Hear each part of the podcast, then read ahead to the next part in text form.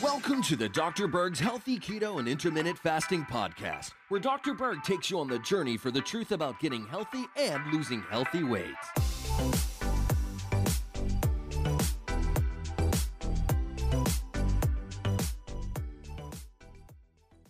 Today, I'm going to give you the number one best tip for intermittent fasting weight loss results. Now, I am going to give you more tips than just one, but I want to give you the most important tip, but starting with some other tips that might not be as important. Now, a lot of people are doing intermittent fasting with either minimum or moderate results.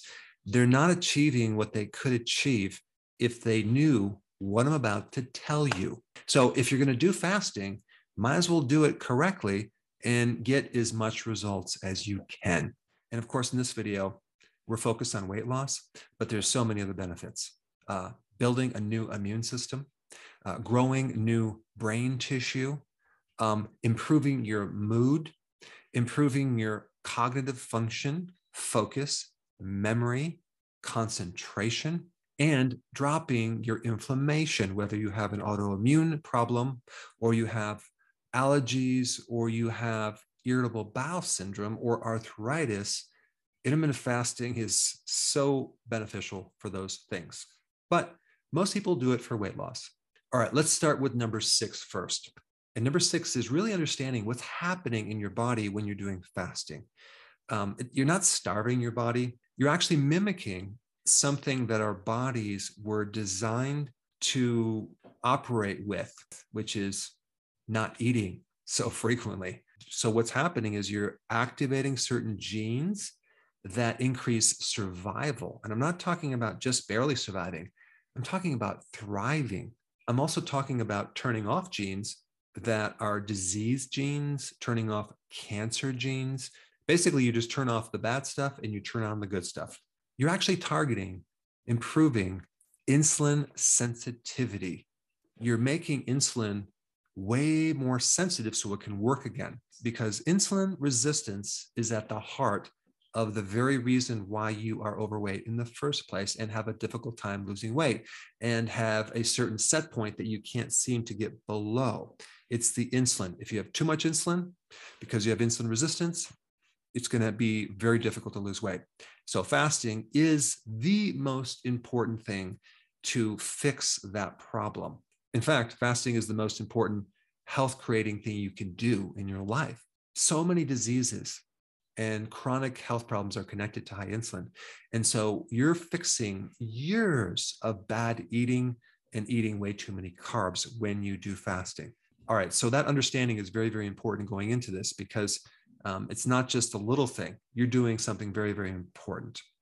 All right, number five, adding HIIT or high intensity interval training. Now, what is high intensity interval training? Well, that is short periods of high intense exercise with a good amount of rest. So you're doing this full body exercise, but not very long, just short intervals. That way you can spike growth hormone by 700%. You can produce way better results in doing the treadmill thing for 45 minutes at a moderate pace. So high intensity interval training will greatly help you if you don't do it too frequently. You want to do it once or twice a week with a lot of rest in between, because if you do it, like some people I know, every day, the results just go way down. Why? Because you don't have a chance to recover, and all of your results occur in the recovery. So we want to create this stimulus and then let the body recover and do its magic. And so if we combine this type of exercise with fasting, we're going to see better results. All right, number four, there are certain herbal teas that specifically target those insulin receptors and make insulin more sensitive. Remember, I mentioned this, weight loss is all about correcting this insulin problem. So anything you can do to fix insulin sensitivity is going to help you lose weight. So it's not about taking supplements or teas that stimulate your metabolism. It's about drinking teas or even supplements that help this insulin sensitivity. And there's two teas that I'm going to recommend. One is berberine, which is probably just as effective as a medication called metformin, which they use for diabetes. Metformin helps you improve insulin sensitivity.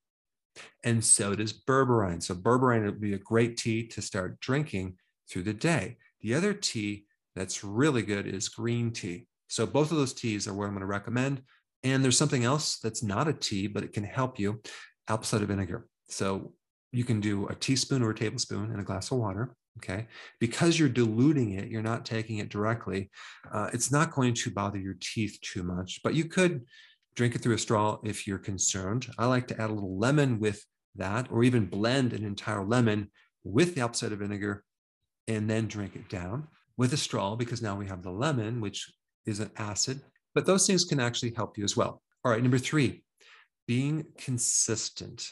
Now, if you weigh yourself every single day, you're not going to see much, and it's going to be discouraging. If you look at yourself in the mirror from one day to the next, you're not going to see any difference because it's going to be so gradual. And the chances of you dropping off go up if you're discouraged and you don't see results. So the best thing to do is take a picture of yourself, don't show anyone, and do another picture of yourself maybe in 2 weeks, or even, this is better yet, a month. So you can really see some changes that are occurring.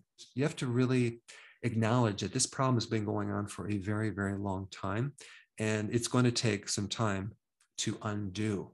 And in the process of doing this, it can be discouraging if you're not seeing results, but just realize it is working. And one of the best indicators to know it's working is that your appetite and cravings will go away. That's what I want you to focus on, as well as maybe your clothes fitting looser, maybe your energy improving, your mood improving, but not the weight loss. It's get healthy first, then lose weight, not the other way around. Your body considers this extra fat as a survival mechanism, and it doesn't like to get rid of survival. So what you have to do is focus on really getting your body healthy. And a big part of that is fixing insulin. And it takes some consistency. If you're doing it sort of, or let's say you're doing the ketogenic diet, like not quite consistent, your results are not going to be there. And so you're going to have to really bite the bullet and do it for real. Just a tiny bit of carbs, whether that's a half a glass of wine every other day, or maybe a little snack of some carbohydrate, like a piece of bread, can severely block your progress for up to 48 hours. So if you're doing something that's not on the program every other day and you're not seeing results, realize that you just knocked yourself out of ketosis, and you never give your body a chance to be in ketosis long enough to really see the results. It's the little things that you need to avoid that will make a huge difference. Number two, doing the healthy version of the ketogenic diet with intermittent fasting. They both complement each other. What are we trying to do? We're trying to fix insulin resistance. How do you do that? Well, you lower your carbs, and you don't eat so frequently. And this is why intermittent fasting with lowering your carbs is going to be essential. If you're doing intermittent fasting and you're eating a lot of carbs, don't expect a lot of great results unless your metabolism is already really good and you haven't created insulin resistance, which is rare. Most people have insulin resistance. They just never were tested by it because their doctor never did a test called HOMA-IR and never evaluated the fasting insulin levels, okay? They looked at the blood sugar levels, but not the fasting insulin levels. If you want more information about that, I put a link down below. Now, with number two recommendation, healthy ketogenic diet, I want to emphasize nutrient-dense foods on this program. So I highly recommend you don't make a habit of eating out much. Why? Because the food at restaurants, unfortunately, has too many bad things, and they don't focus on nutrient-dense foods. And there's a lot of like omega-6 corn oils and soy oils in the food, and you really don't know what you're getting. So it's better if you control your own food and focus on things like eggs, salmon, grass-fed hamburger, big salads. The more nutrient-empty your foods are, the more of that food you have to eat to get healthy. So why not focus on nutrient-dense foods? Unfortunately, farmers are paid on weight and yields, not the nutrition in those yields. So I've done a lot of videos on this, and I will put some links down below. But doing the healthy version of keto with intermittent fasting is number 2 in importance. All right, let's do number 1. Are you sitting down for this? Okay. Transition from your 2 meals a day to 1 meal a day. That's called OMAD. Now, why is this so important? Well, you get 23 hours of fasting. And that's when the magic happens. When you transition from this 18 hours of fasting or 16 hours of fasting or 20 hours of fasting to 23 hours of fasting. It's huge. Your liver has a chance to really regenerate. Your entire digestive system has a chance to reset.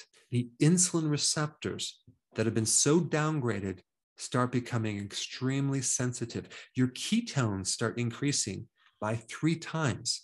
And your body is finally becoming fat adapted to the point where if you did go off the program, your body can bounce back fairly easily. In other words, if you do OMAD, your body becomes a fat-burning machine.